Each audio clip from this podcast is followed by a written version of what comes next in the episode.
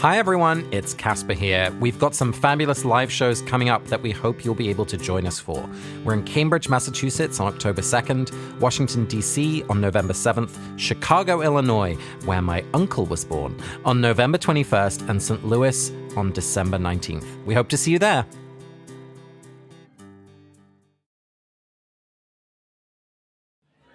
Hi everyone, it's Casper. This week we've got a special edition of the show. It's our live show from Cambridge, Massachusetts, where we're reading chapter 18, which is Dumbledore's Army through the theme of failure. You'll notice there's a couple times when people laugh because there's a visual joke that happens. And here and there you'll notice some edits where we're making cuts just so it's easier for you to listen to. Next week we'll read chapter 19, The Lion and the Serpent through the theme of distraction, and we'll be back to normal. I hope you enjoy. Chapter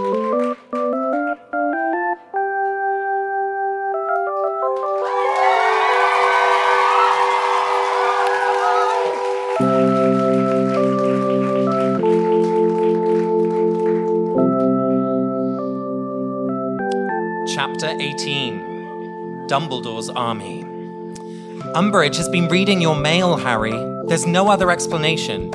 You think Umbridge attacked Hedwig? he asked, outraged. I'm almost certain of it, said Hermione grimly. What's your frog? It's escaping. I'm Casper ter Kuile, And I'm Vanessa Zoltan. and this is Harry Potter and the Sacred Text, the live show!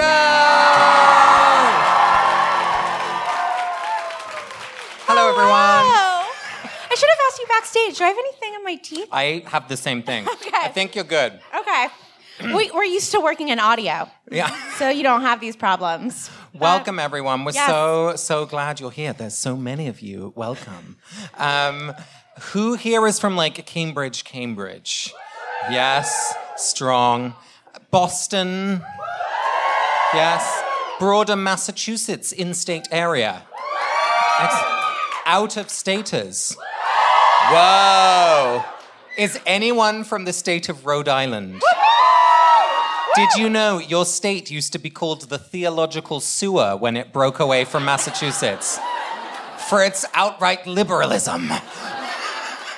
Casper, do you want to introduce us? Yes. I'm Casper.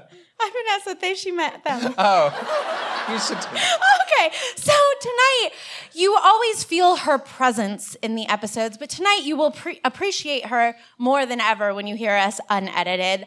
Ariana Nedelman. And we are also incredibly lucky to be joined by the host of Here Be Monsters as our musician tonight, Jeff Emtman. You guys have no idea what a big deal that is. or you you might.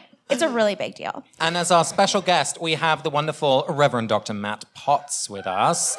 And you will hear from him later. Remember the grief episode where everyone just cried? That was Matt. Yeah. So. We're so glad you're here, wherever you've traveled from. We know it's always an effort to make it to something like this. So we're so glad that you're here. Um, and for those of you who don't know the show very well, we always start with a little story to introduce our theme of the evening, which is failure. And so who better than Vanessa to tell that story? The funny thing is, is that when they asked me to tell a story about failure, it did not even occur to me to tell a story about one of my own failures. I was like, got one, not about me.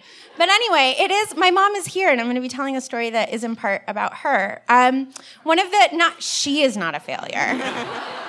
I am not that brave. Um, no, one of the like big sort of sad failed relationships that I've seen in my life is my, my mom's relationship with her brother and sister, which is like no one's fault and is for all kinds of reasons. But it was always just sort of a stark thing in my life because I am very close to my brothers. Like growing up, we did everything together.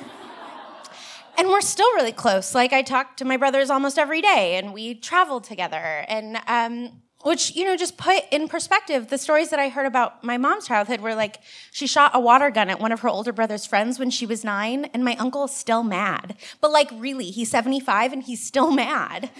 Whereas my brothers, I like, I've done worse things to them today, and they're like over it. And it wasn't, my brothers and I did not have a perfect relationship. Like, for example, my brother David, um, my my partner P- Peter and I went to visit my family, and we hung out with David, and then we got into the car afterwards. And Peter looked at me and said, "David is the good-looking one in the family," and I went, "I didn't ask. Okay, okay." And like, he's not the only one who thinks that. Like, I was online dating and I had a picture up of my brothers and I, and somebody messaged me being like, Oh, your brothers are really cute. And I wrote back, like, haha, like, do you have any siblings? And I never heard from them again. like, they just wrote to me to tell me how cute my brothers are. And they are. They're very cute. And my younger brother, too, he's one of those people who, like, effortlessly, like, wins things. Like, I'm a spiller and a mm-hmm. dropper. And Jonathan, Jonathan and David call me one Friday night and they're like, hey, like Shabbat Shalom. And I was like, why are you guys together? And they were like, oh, we're going to a poker tournament, like a charity poker tournament. I was like, do you guys know how to play poker? And they were like, no.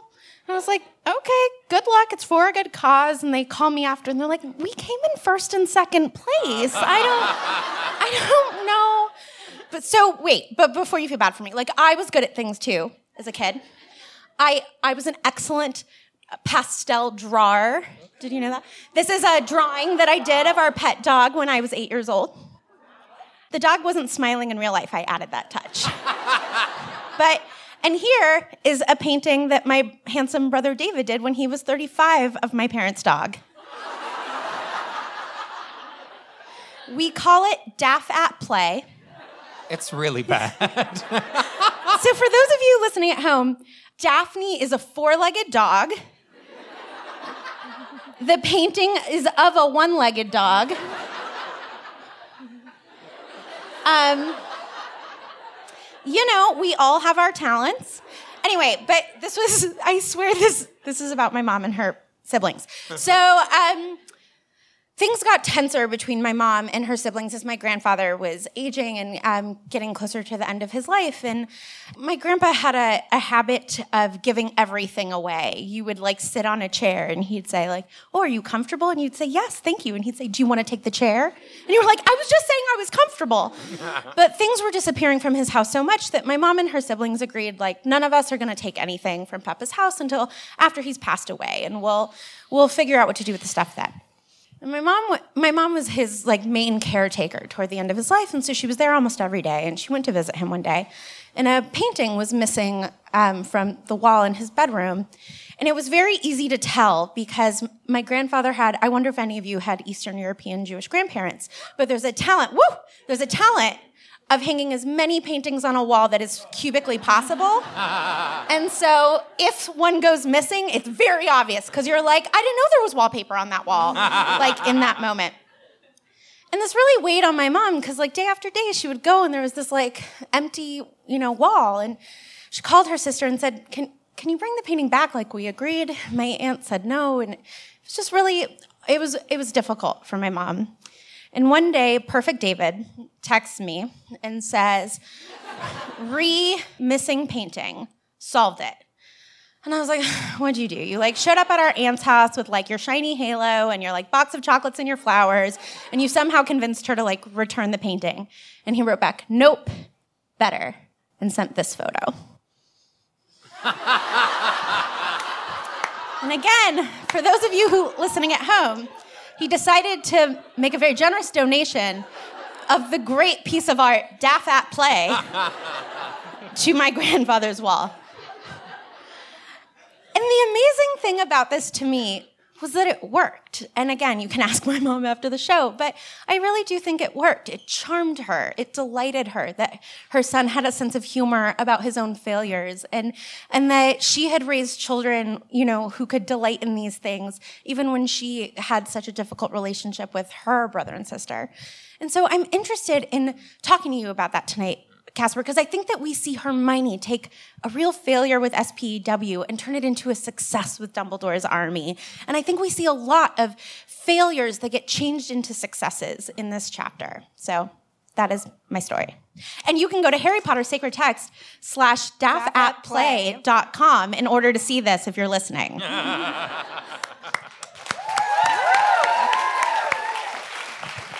Sorry, David. It is a remarkable piece of art. But I love that that sometimes making the thing that we thought was a failure really visible and putting it in a different context where it can live as something that's joyful and life giving. Yeah. Um, yeah, I look forward to digging into the text. Before you do that, though, are you ready to fail at a 30 second recap? Hey!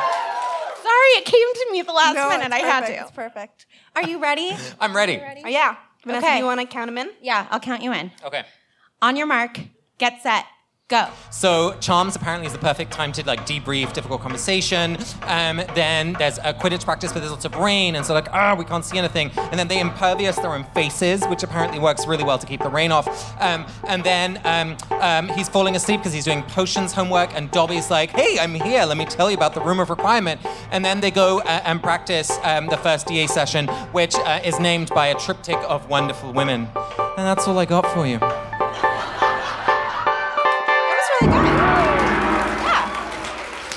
You know, I just I left you some things to cover. I no, hope... but that was really solid. Okay. I'm very proud of you. Yeah. Um, I'll count you in. Okay. Three, two, one, go. We get to see Ron play Quidditch, which is very exciting. We get um, um, Harry's scar hurts and he get we see inside Voldemort's brain, or do we? Is Voldemort trying to manipulate Harry? We don't know.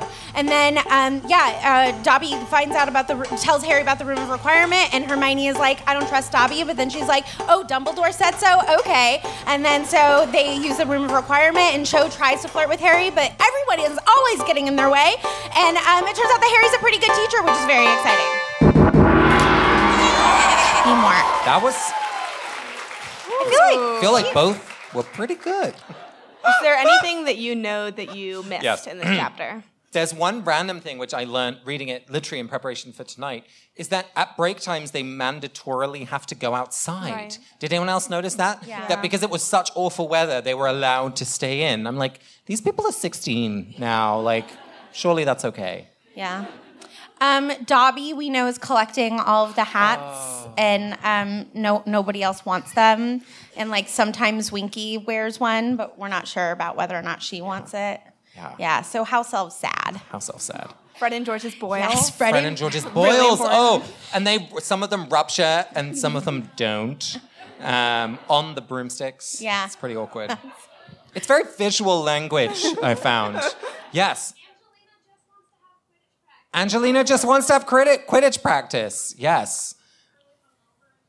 Oh, yeah, yeah, Winky is like drinking too much and like spends time in the room of requirement sobering up.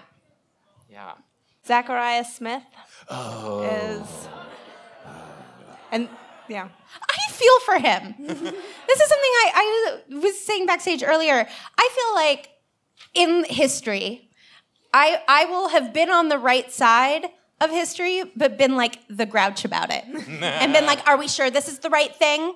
I feel like I am Zachariah Smith. Yeah. I'm gonna make a button. Nice. I am. like, I don't know. He's like. It's like the chosen one and then the grouchy one. Yeah. Like. hey. Before we move on to the theme conversation, um, we had a prompt up on the screen that asked who you would date, and I wanted to report back that Ginny was the overall winner. That seems but right. also, we got this great tweet from Noelle who said, "There's the person I'd want to date, and then there's who I'd actually have dated in high school, which is Ernie Macmillan." I like Ernie. Forgettable. That's what you are. Ernie. I, I love him. Okay, Casper, Vanessa, yes. it is time for our theme conversation. Good. And I have a question for you which is that in this chapter, we learn, as you mentioned, that Dobby has been solo cleaning the Gryffindor Tower and taking all of Hermione's hats. And therefore, we kind of de facto learn that Hermione's spew campaign with the knitting of hats is a failure. And also, we learn that Harry doesn't tell Hermione this. He gets this information and decides to keep it to himself. And so my question is, what do you make of Hermione's failure here? Kind of what you mentioned. How does it inform her in the DA? And also, should Harry have told her, or are there some failures we shouldn't tell people about? So, yes, there are some failures that you shouldn't tell people about. Like, don't tell me if I have food in my teeth now. It's too late. like, there's nothing I can do. But I do think that it's a missed opportunity that Harry doesn't talk about this with Hermione for a few reasons. One, this isn't just a failure. Like, Hermione is not just failing at being a good advocate for house elves. She's made Dobby's life harder.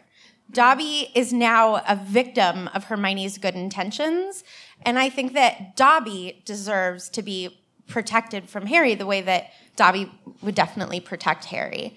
And I also think that it's a missed opportunity because Harry and Hermione are like starting a movement together and they are going to have to have tough conversations. I don't think Harry should say it glibly. I don't think that Harry should take it lightly, but I think he should set her down and let her know that this this tactic is not working. Yeah, it's always so complex to think about because on the one hand, externally, yeah, total failure, right? No other house elves are freed. They don't even want to be freed. No one else has joined SPEW. You know. Except Neville, who like joins out of pity, which like you gotta if Neville is pitying you. Yeah. yeah. It's like you're in a bad place, Hermione. right. But so externally she has failed, but I feel like in the way in which she's leading the DA, right? She asks everyone to have a vote, like who's going to be our leader, and she makes everyone write down their names in the previous chapter so that, you know, we know who would have told on them, etc. So she's learnt a lot of skills. So I feel like internally she's built a lot of leadership capacity, but at what cost? You know, how much do you let people fail in order to learn? Because I feel like Hermione really has learned from this experience. Yes, but then why isn't she changing her tactics within SPEW? Has Hermione spent time, other than that once, in the kitchens talking to house elves? Right? Like the lessons that she has learned, she is implementing. She is out there talking to people about all of the different reasons that they should join what will soon be called in this chapter the DA, right? It's like, well, if you're going to fail your OWLs, you're not going to be able to protect yourself, right? Like she has a multi layered pitch like with slides with pictures of her brothers to like make a great like argument for it. Like, why isn't she changing her tactic within SPEW? Maybe Hermione is a Quaker. Definitely saying, that. well, I'm just thinking about like that tradition of witness, right? Like some things are just whether they're impossible to change or whether they're too big for your small group or whatever. And so the best you can do is just stand there and say, this is wrong. And so maybe every like knitted hat is just a sign to say like, this is wrong, but I don't know what else to do. Except that Dobby is now cleaning it alone.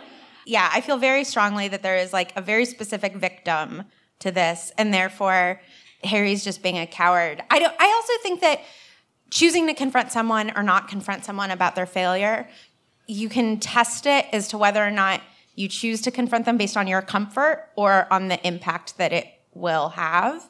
And I think that Harry most likely doesn't do it because it would make him really uncomfortable to mm. do it and not because he thinks that this is fine. He also just doesn't care enough about Dobby. Sorry. you kind of um, glided over something which I think is important, which that you seem to think that Hermione's tactics in the DA are successful. And can you talk a little bit more about like what you see her doing? Yeah, Casper, and and why you think they are successful, and and maybe how she learned those things from SPEW, which is what you said. Well, I really love the way in which she's kind of demonstrating distributed leadership, right? She's not coming in and saying, like, this is how it's going to be done. She's certainly influencing, which I think is important, but she's not like creating complete barriers. And so the fact that she invites people to help name it, the fact that she, you know, lets Harry decide like what what are we going to teach, right? He is the expert on defense against the dark arts. So I, I, I feel like she's inviting other people into leadership rather than going all out herself and saying like I've got pins, now give me money. You know what I mean? I think that that's absolutely right. And um, the moment where she's like, I nominate Harry is a little icky to me just because she's the brains behind it and is like, man, take the power. And I'm like, mm. but I think for all sorts of reasons, it's a good thing to do. And I think that if nothing else, the lesson she learned from SPEW is that whatever she's doing, nobody else showed up. So she might think that she's influencing house elves, but which, I, do you know? Maybe now I've answered my own question. The reason the reason she doesn't change things within SPEW again is because Harry doesn't give her the feedback that her tactics are failing, right? She thinks that she's like out there freeing all these house elves. And it's like, I don't need a lot of num- members to do that. But for the DA, we do need a lot of members. Also, a great uh, indication of like the importance of feedback loops right? Like you can be doing the same thing, knitting the hats, and if they disappear, you're telling yourself the story like, oh, what I'm doing really works. But this is why data collection matters, everyone. Take that home. Well, but and correct data Correct. analysis. Yes. Because she's collecting data. like she's knitting hats. Right. And hats are disappearing. and she's just learning the totally wrong lesson, which is I guess I should knit more hats. Which is why she's not in Ravenclaw and she is in Gryffindor. I think it's settled. She is making one house elf very happy. She Yeah. He's now cleaning Gryffindor com- like common room alone. How happy is he? The he likes exception his proves hats. the rule. yeah. Um, is there somewhere else in this chapter that you see failure? yeah. Casper and I disagree about Quidditch practice. well, No, let's fight. I can't remember which side I agree with. So let's I think. Angelina Davis runs a successful Quidditch practice. I think And- she doesn't. Angelina Johnson. Johnson.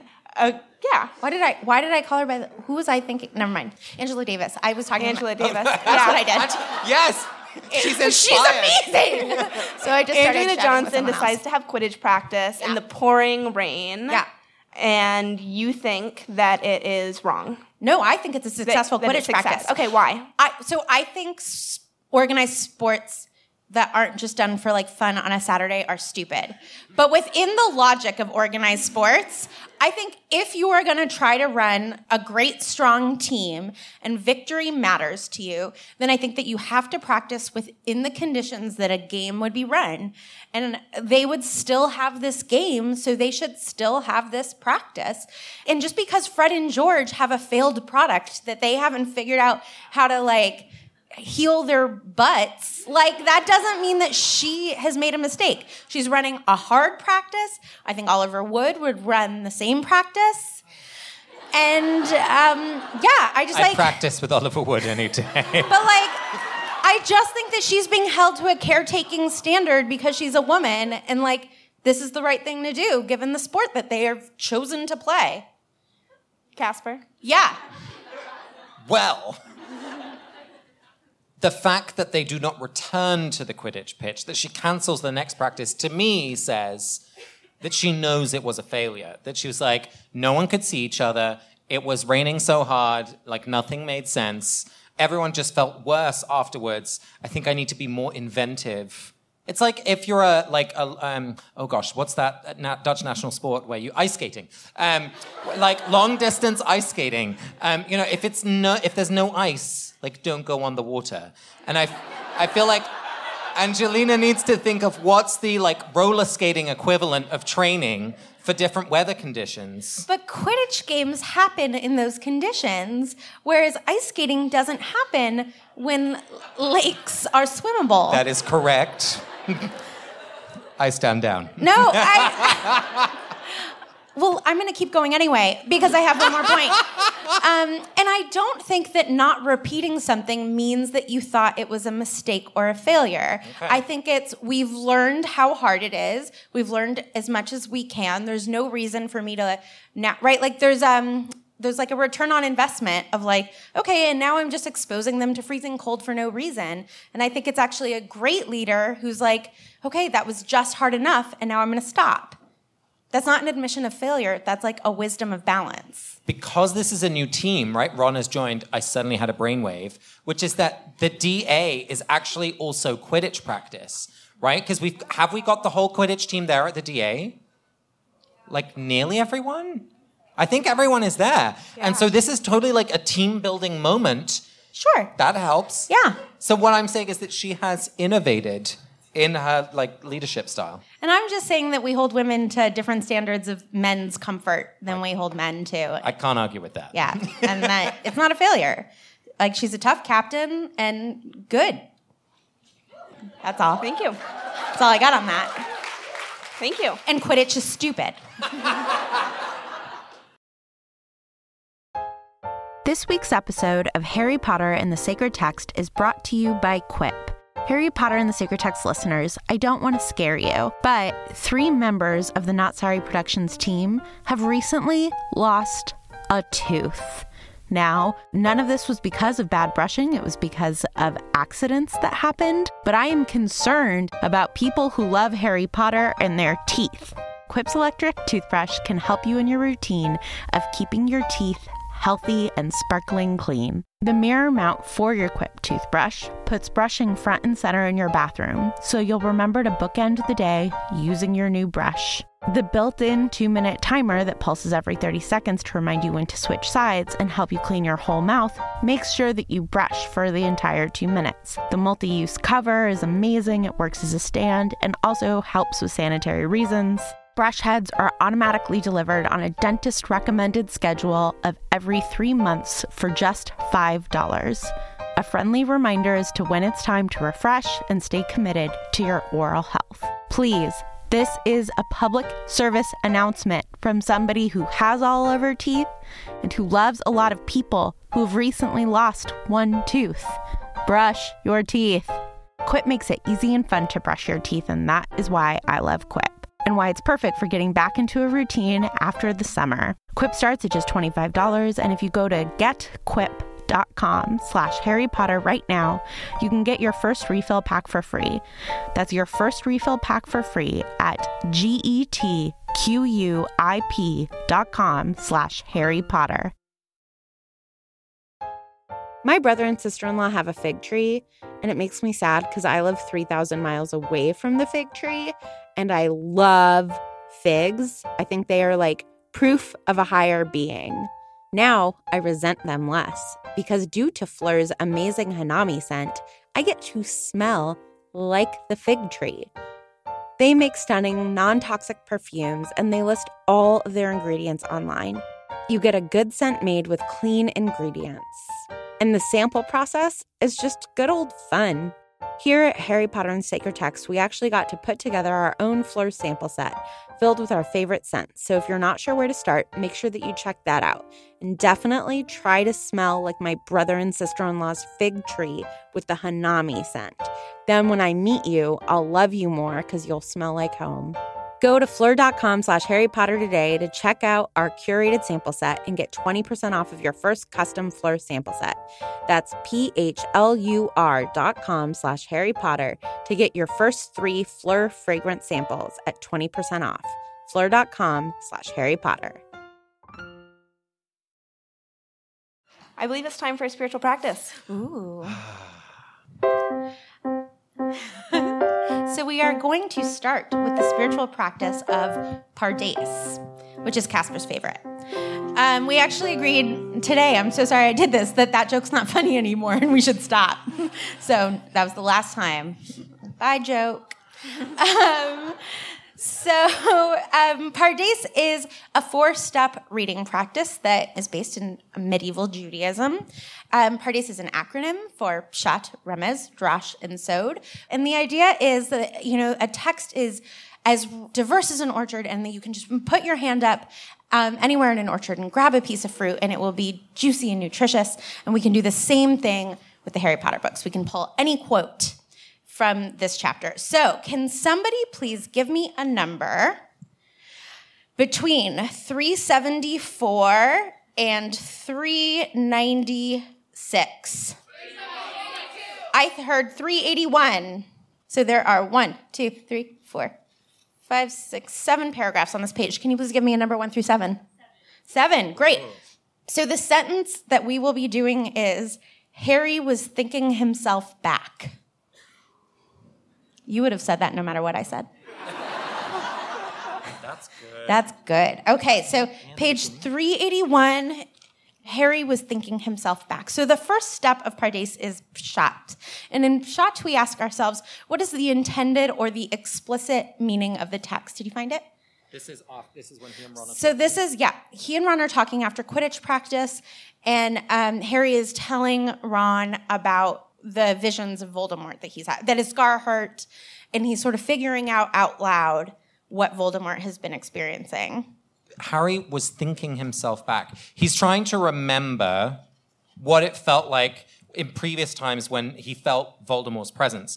Because this is, he's suddenly explained, like, Voldemort is angry. And it, he only knew it as he said it, which I thought was such an interesting moment. And he's now remembering the other times when he's, he's able to sense Voldemort's feelings without any rational explanation of how he knows. Is that right? Yes.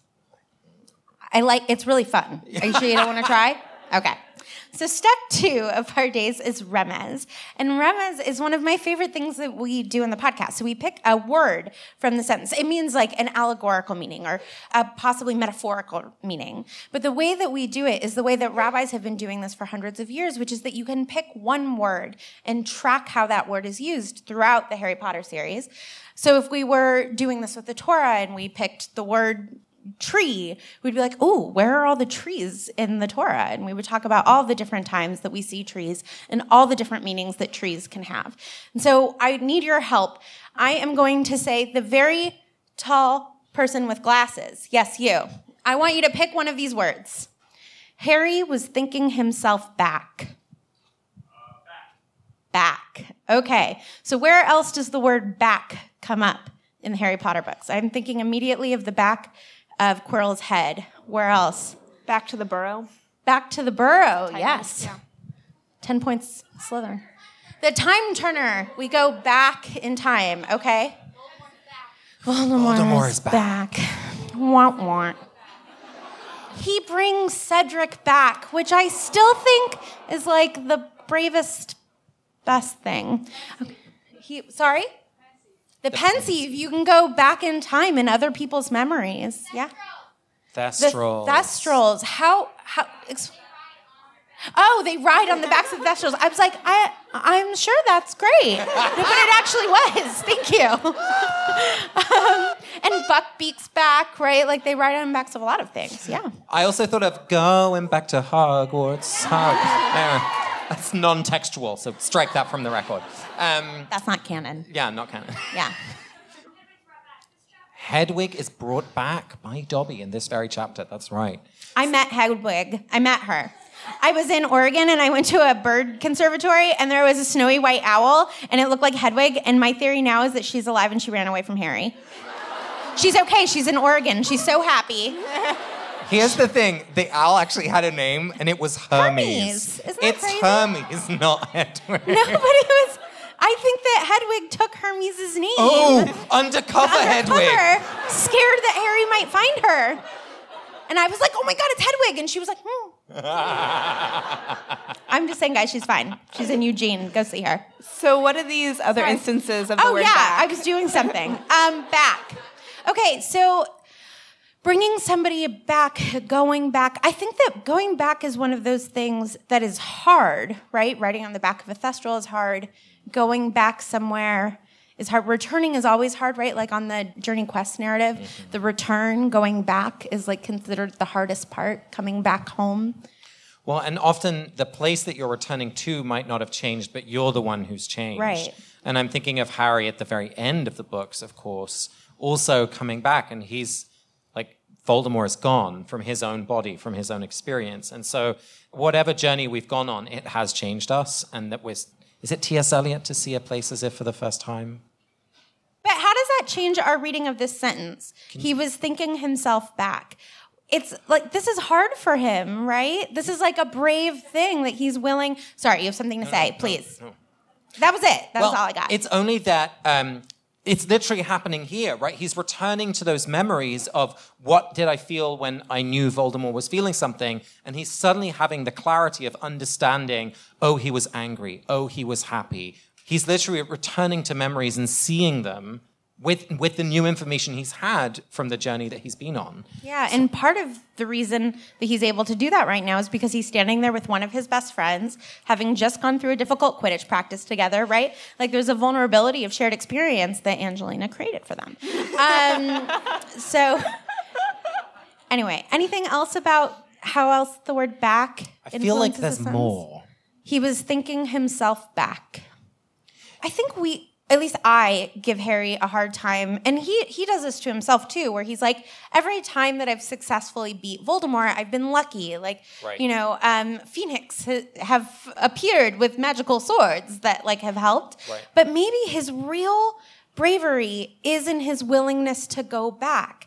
right? Like he does, he goes back to the Dursleys again and again. He waits in order to bring Cedric back. He's willing to think back into this horrible feeling of a scar, you know, and going back, I think, is just the bravest thing because you know how hard it is and you know how much it hurts. Mm. Right? It, it isn't brave if you weren't scared. He has enough information to be scared and he keeps going back. So maybe his genius isn't in his ability to fight Voldemort, but it's in his willingness to go back. That's where it is. Thank you, all of you, for back. Okay, so we're now going to move. And the next step of our days is Drash. And with Drash, we ask ourselves if this was the, lit- the piece of liturgy that you were handed on a Friday night or on a Sunday morning, and you had to preach your sermon based on this piece of liturgy, what sermon would you give, especially informed by the conversation that we've had so far? Harry was thinking himself back. I think it strikes me that he's thinking himself back. And I know I'm guilty of like living in the future a lot of the time. And so sometimes thinking about the thing that's going to happen is so much harder than the actual thing when you do it. Um, and so I don't want to say it's easier to fight Voldemort than you think it is, because, because that would not be true. Um, but there is, there is something about like catastrophizing. If we're spending so much time worrying about it, like just do it. It won't be as bad as you think it is. How about yeah, you? no. Um, I was thinking about how hard I always think going home is for me. Like, hey, I'm a different person now, cousins. You don't know me anymore. And it never occurs to me that they've also changed. um, and uh, that needs to be part of my narrative too. It's not just hard for me, right? Like, I go off and I do things and I come back and they are humans and they are different too. And just because they've stayed in the same houses doesn't mean that they are unchanged. And so I need to go back with a more open mind. Does anyone is anyone a parent with kids who've like left home and now come back from time to time? I'm just thinking for the first time, is it hard when they return? Mary over here is like, yes. Mom and dad, no, it's always a pleasure, right? I genuinely had never thought about that. My poor parents. So, step four of Pardes, the l- S is for sod, and sod means secret. And the idea is that texts hold secrets for us, and that if we give ourselves just a moment to contemplate it, it is possible that this secret will emerge and that we will be able to grasp it. And it is by far the most mystical practice that we practice on the podcast, or that I practice in my life, I think, at this point, except that I do believe my dog and I can read each other's thoughts. But other than that, it's sod. And um, Casper and I got to do sort of a, a dream come true thing, thing, which was do a live show in London with, with Stephanie, our mentor. And backstage, Stephanie and I were chatting, and I was like, oh, Stephanie's like the most supportive person. And I was like, Stephanie, I, I, I don't think we're great at sod yet. And she went, oh, you're not. And I was like, okay. So um, we now set the expectation of not a sod, but a s. Like, we won't hear the whole secret, but we'll like see the secret waving at us. So I'm just doing some expectations management here. um, so I will read us the sentence once more, and then we will just sit with some quiet and some beautiful music under us, and then we will see if a a s emerges. and sometimes it doesn't arrive on stage, but out there. Yes. So afterwards, you'll have to tell us if you found one. yes. Okay. Harry was thinking himself back. Harry was thinking himself back. And we've talked about Hermione and SPEW. I feel like we can look back by ourselves, but we can only look forward together. Like there's something about, like I look back on my life and it's my memory, but whatever future is going to be built is going to be built with other people. I'm just, I'm just thinking about this is such a key book in Harry's struggle of being like an isolated individual who fights Voldemort. And this chapter is the moment when the DA is really formed. It's such a pivotal moment when he's no longer alone. And so, yeah, that's my. s- and I, I, what I lo- also love about that is that that is a lesson that Harry is going to have to learn again and again. he learns it here, but then he forgets it and has to learn it again, right? And Hermione in book seven will be like, "Of course we're coming with you, you dodo brain." That's an exact quote. um, did any says? Can I share one? Y- No. Okay. Anyone out here? of course. Um, it's also just a uh, But something in thinking about Harry trying to live himself into Voldemort made me think about Voldemort trying to live himself into Harry.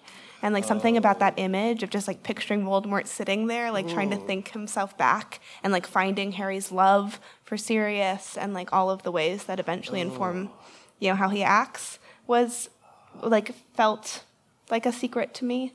Yeah, and what that makes me think of is um, the difference between Harry and Voldemort is that Voldemort is constantly trying to instrumentalize that information, right? Mm. He's like constantly using information to dehumanize and to subjugate, whereas Harry, even at this point, is trying to use that information to understand, mm. not to overpower, right? And that that's the difference. That's and I'm just riffing off of all of yours because not even a "sa" emerged to me. Thank you so much for engaging in that spiritual practice with Thank us. Thank you, everyone. Can I just ask, does anyone do some of the reading practices at home? Or I know some people use it in a classroom. That's amazing. Um, the Reverend Dr. Matthew Potts is an Episcopal priest at St. Barnabas Church in Falmouth, Massachusetts. He is an associate professor at Harvard Divinity School. I can't tell if the thing he's proudest of most in the world is that he has taught all of us or his three beautiful children. Probably the kids. Happy husband to Colette, dog owner to Suki. My dog is Rory and his dog is Suki and Gilmore Girls friends. Yeah.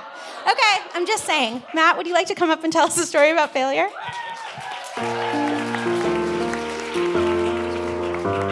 You calling me short? No, I'm not. Should I take it out? Okay.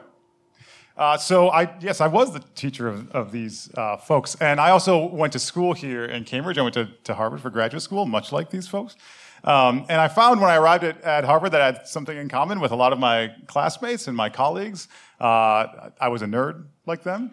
Uh, and I like to spend my time reading, and I had trouble in social situations. Uh, but the other thing that I discovered really quickly is that I cared about religion, but mostly that I wanted religion to have some kind of impact in the world. And to put that slightly differently, with my cohort of colleagues, I was frustrated that with the, the relationship that religion had in the world, with the failure to actually speak meaningfully to the world as it was. And so early in my doctoral program, um, some of my colleagues and I decided that we were the future of religious thought and practice, and so that we we needed to right? We were right? We were right? So we needed to do something about it, and so we decided to have this conference and invite other doctoral students of theology to come to Boston and have a conference where we would talk about how to make religious thought make it actually speak to the real needs of the world and in the world. And so we did. We, we um, got this big church, a cathedral downtown, to open its basement to us. And we invited um, people from schools around the Northeast. We invited people from, um, from New York City, from Columbia, and from New Haven, from Yale, uh, to come join us for a day long conference and conversation. And the whole topic was let's, let's make a difference. Let's not just stay in our rooms studying our books. Let's actually try to make what we talk about and think about matter to the lives of, of real people. And so it was on a cold day, much like today uh, in January, and we Harvard folks were hosting, so we we got to this church basement uh, very early in the morning, like 7:30 or 8 a.m. And we showed up, you know, with a bunch of stuff, and we started setting out tables and setting out all the chairs. It was in the basement, setting out tables and chairs. And um, somebody made a run to Dunkin' Donuts and brought a bunch of donuts and bagels, and somebody got like some fruit trays from from Stop and Shop, and we were setting out food, right? And then we were you know, all the things you would do for a conference, putting out the folders and putting out the agendas and getting name tags ready and getting everything all set. And everything was all ready to go. And it was just about the time for it to start. And so, I, you know, I looked at the, the space and it was fine. I, I went up the stairs up to the office to, to check in and just make sure that everything was fine. And I was going up the stairs towards the office. And as I was going up the stairs toward the office, a, a man was coming down the stairs. Uh, and he had a jacket that was too light for the cold day. And he was carrying a little plastic bag. And I, he, you know, we met each other on the stairwell, uh, and he said to me, he said, I, I actually just arrived. Um, I'm from out of town. I just arrived at South Station, and somebody told me that, that there's a church somewhere around here that serves a meal on Saturday mornings. And just because of my own past, I've worked with a lot of homeless people in the past and spent a lot of time working with homeless people, and I could tell that he was probably homeless. Um, and so I said, well, you know what? Let's come upstairs. We'll, we'll find a place. And we, we went upstairs and went to the office, and I got um, the, somebody who was on staff working there that day, and we, Um, we made some phone calls and we got a map and we got everything arranged and we figured out the place where he should be going. Um, and you know, we gave him directions and I shook his hand and wished him well and sent him off. Uh, and then he walked out the door and out into the cold January day. And I turned to this guy who helped me out and I thanked him and you know, I started walking back downstairs, patting myself on the back for speaking to the real needs of the world at this conference where I should be speaking to the real needs of the world. And I started coming back down those stairs, coming back. I was listening while you're doing this thing. I started coming back down those stairs. And about halfway down the stairs, I had the view that this man had had over my shoulder. And I looked at this room that was set with bagels and donuts and fruit trays and hot coffee and hot tea. And I realized that while I was sending this man away, he was looking over at this veritable feast of food that was right in front of him. And what I realized in that moment, right, is not that my failure was not that I had, I had failed to see the need in the world, is that I had failed to stand in his shoes and see what he could see and help him. So that's my story of failure.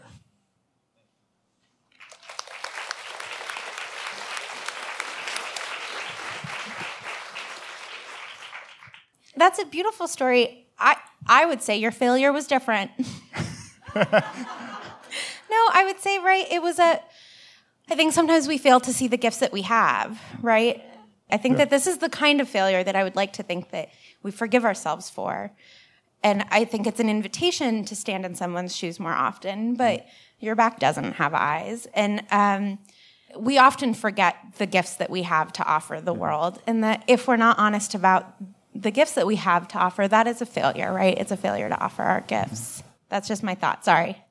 I'm I'm remembering I grew up in a village which was rather unusual. I went to a Waldorf school, Steiner school. Anyone? Yeah, you're with me. um, and uh, there were two kind of big farms there, and a lot of people with developmental disabilities lived and worked on the farm. And obviously, the people around the farm were amazing caregivers and like but also needed like a day off and so on wednesday evenings friends of the, these farmers would like have everyone for dinner and i was like 13 14 at this point. And so every wednesday we had like five or six guests with us which obviously was like very different from a usual like dinner guest situation. And i remember i was so resentful. Like i was so resentful that it was our family who hosted these wonderful friends. And so what I'm thinking of in your story is that like that was the easy thing to do, right? And it was important and it was good. And but when when it's a real gift is when it costs us something. Mm-hmm. And and this meal hadn't been prepared for for this particular person who walked in, but we had it to give. And so I'm just, I'm just thinking about that relationship between gifts that we can give and the and the actual cost that I have, and that it that it, I don't know something in me says like it really counts when it costs us something. I'm also thinking about when I read this chapter, I read it out loud with Jeff and our roommate, and we said, Oh, there are no Slytherins who are part of the DA. Oh. And I was like, Oh, well, Hermione probably didn't invite any Slytherins. Yeah. Um, and was, I was thinking about like what in this chapter is relevant to like what would have been a sacrifice. And it made me think of that, that like that would have been a sacrifice for Harry and for everyone there to have Slytherins there, but it would have actually been the thing that would have made the DA stronger than ever. Like, yes. But? But, no, I, like, the great failure um, from, like, the Hogwarts point of view to me comes in book seven when McGonagall says, like, Slytherins, get out, right? Like, it's awful. And I'm worried about grappling with that. But, but um, but those things come at a risk. And so, of course, in a perfect world, you would have invited this person down. And in a perfect world, Slytherins would be invited. But like trying to make a good impression and Slytherins could tell Umbridge and But Marietta tells Umbridge, you know, it happens anyway. It happens anyway. I'm not I'm not saying that I'm not saying that these failures aren't failures. I'm saying that I think it's, again, I think it's important to forgive ourselves for our failures because our reasons for these mistakes are valid. Yeah. Like, these concerns are valid, right? Like, I don't know, we all make them. Say something yeah, I wise. Think so. You're yeah, I mean, I, I mean, I think that. I think part of what was interesting for for me is I in the moment I was so confident that I was doing the right thing. That's Yeah. part of the, the twist, and also just that like And I'm sure Hermione is too. I'm sure Hermione's Right. like, I'm inviting everybody. I can't trust the Yeah. Slytherins. There's too much at risk for Harry. and and also for me that like there was actually like a considerable amount of training that had had prepared me to act exactly the way I acted because I've worked in churches that Yeah. deal with homeless people, right? And so like I was doing okay, this is the way you do it, and that and that was it was something about the failure was almost built into the way I was set up to encounter the situation. Does that make sense, right? So I Yeah. yeah, there's a sense in which. As you say it, it, it's just something that kind of happened before I even realized it, but that's sort of the point, right? Right. Yeah. Well, and the failure here is sorting. Yeah. Like these assessments should be done on a person to person basis. And have I built enough trust with you? And the failure is that they quarter kids every year at the age of 11, right? It was some, it's something that we're told is like a bad thing to do is to judge a kid at the age of 11 and fate their entire lives. So again, I think that the failure might be a structural Yeah, one. yeah. Well, Matt, thank you so much for coming up and telling that beautiful story. We really appreciate it.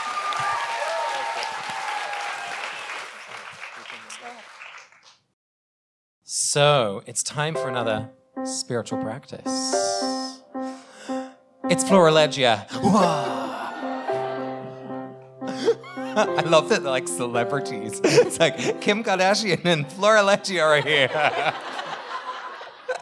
So, um, for those of you who might be new, Flora Florilegia is um, again uh, a monastic practice. Traditionally, you know, monks who might be copying texts might find one particular line, especially in the Psalms, that really spoke to them, or on reading something really stood out. What we like to call a sparklet, and so it might look a lot like kind of quotation collections that people put together these days.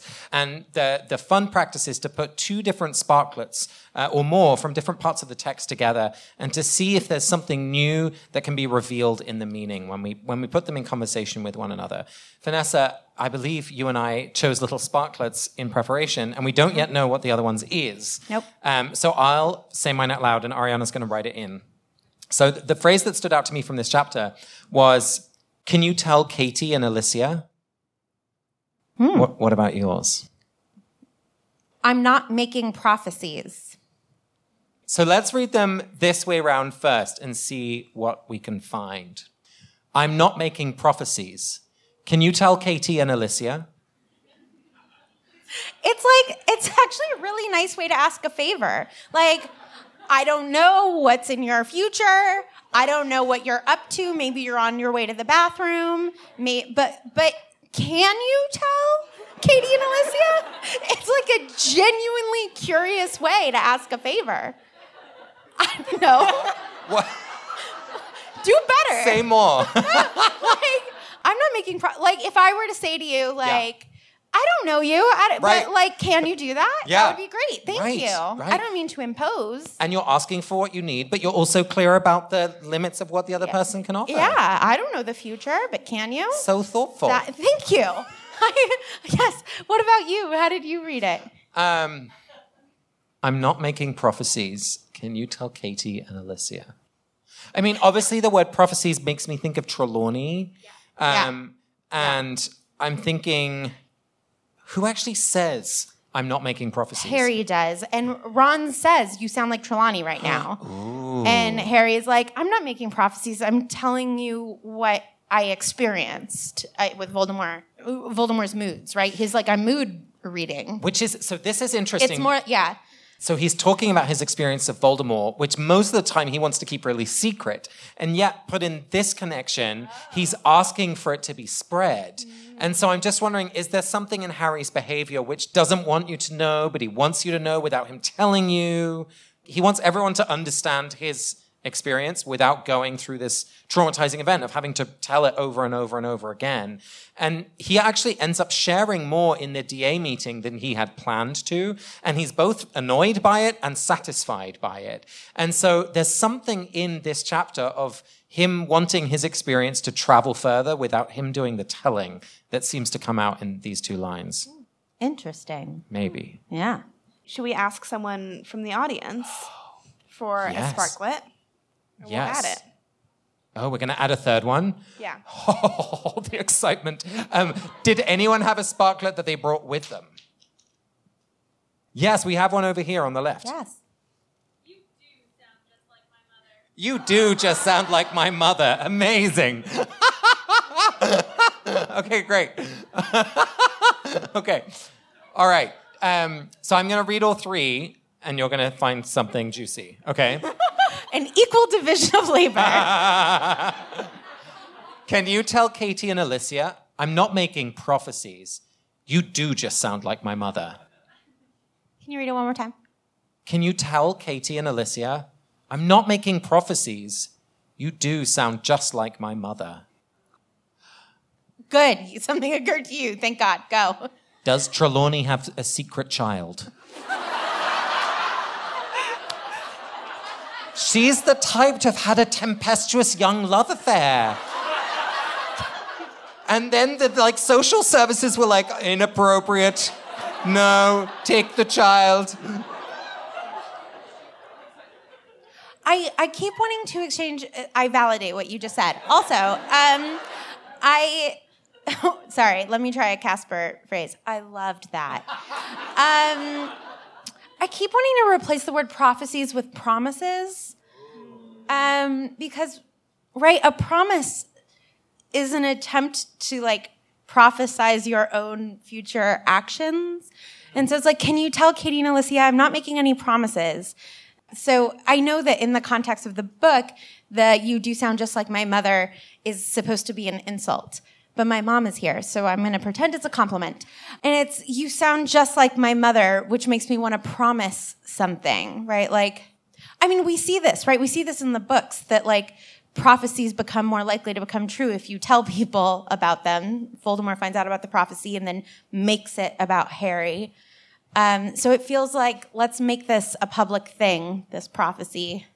I don't know. That's the best I could do. I like that. I've I- got something. Oh. You have something, Casper? Well, I'm. Okay, Ju- can ahead. I? Yeah, yeah, yeah. Mm, Um, the thing that's striking me is that I'm not making prophecies is in Harry's voice. And what if we read that last line in Harry's voice? You sound just like my mother.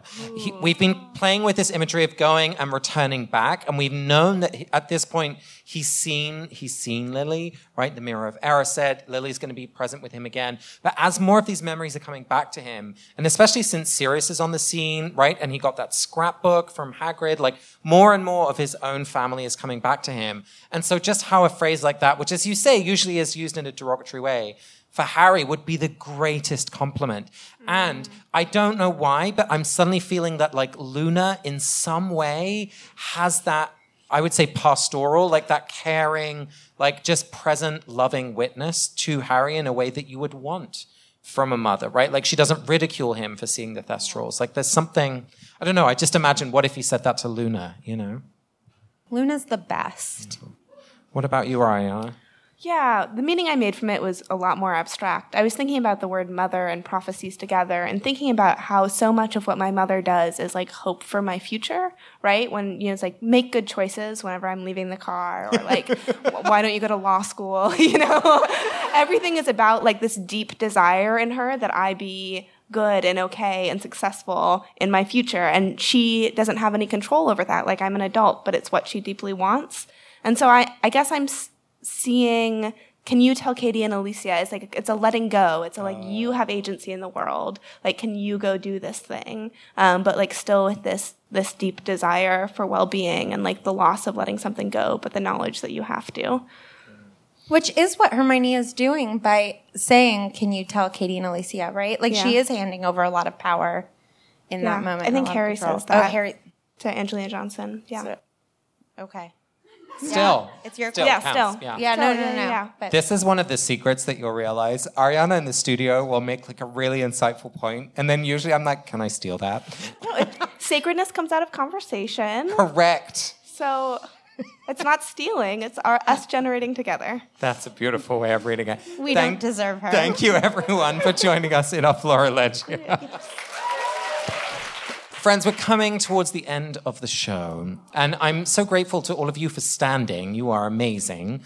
So uh, I'm going to invite you for the final time to turn to, to a person next to you and share a blessing for someone in the pages of this book or any of the Harry Potter characters or really anyone at all. Um, because we don't get to bless each other enough, I believe, in this life. So just turn to someone, perhaps someone you've spoken to already, and share a blessing, and we'll come right back after that.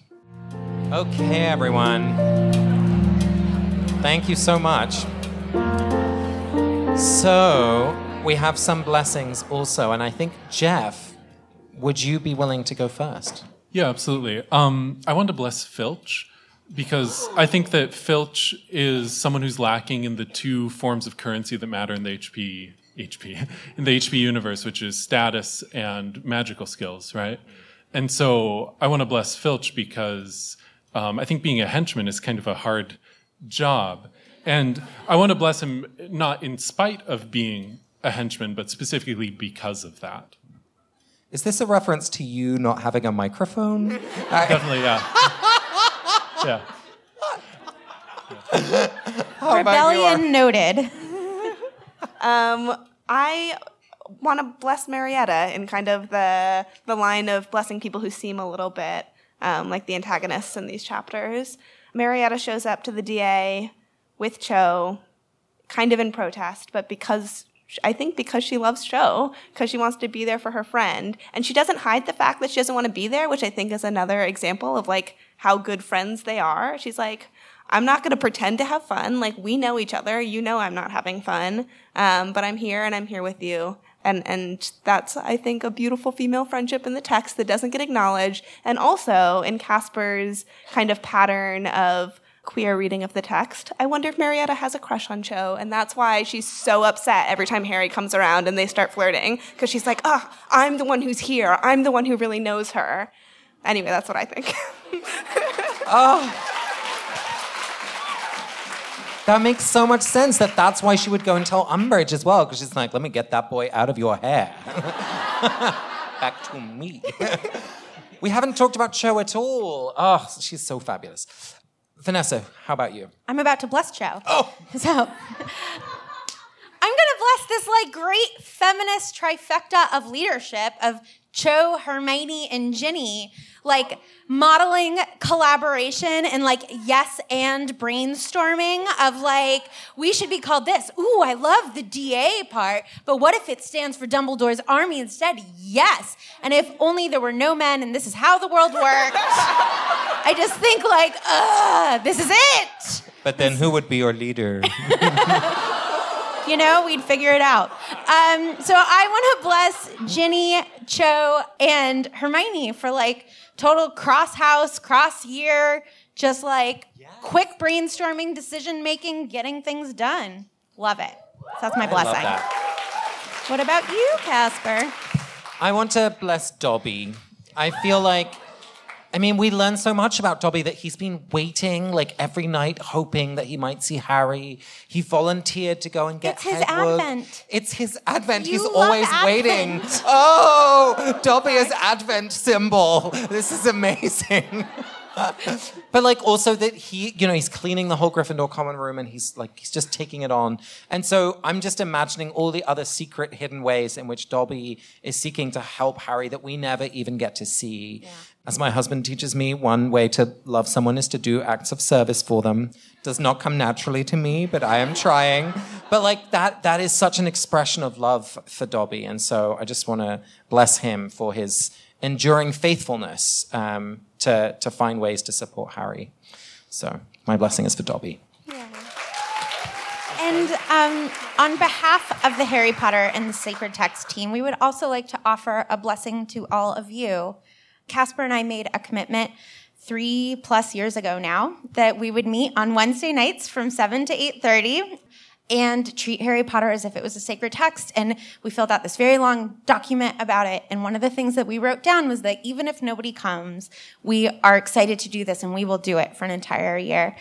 And we obviously never could have imagined that you all would be here one day. And so we just want to offer a blessing to you because you are a blessing to us. And so thank you from the bottom of our hearts for making this what it is. So thank, you very much. Thank you. So, friends, we are, we've come to the end of our show. I want to remind you to tip your wait staff, um, to thank the amazing staff here at the Oberon, especially Emma for organizing everything and inviting us here. Um, I want to thank uh, Matt Potts, of course, our beloved teacher and special guest. Jeff Emtman for all the music, Danny Agan to help with everything, Julia Argy, Vanessa's mum, Stephanie Paulsell, and uh, after you've said hello to us here, we do have to finish about 9.15, so it'll be quick meet and greet, but you can find us by the merch stand. Uh, we'll see you in a moment, but for now, thank you so much. Thank you for coming. I'm Casper ter I'm Vanessa Zoltan. I'm Ariana Nedelman. And this is Harry Potter and the Sacred Text, the live show. Thank you.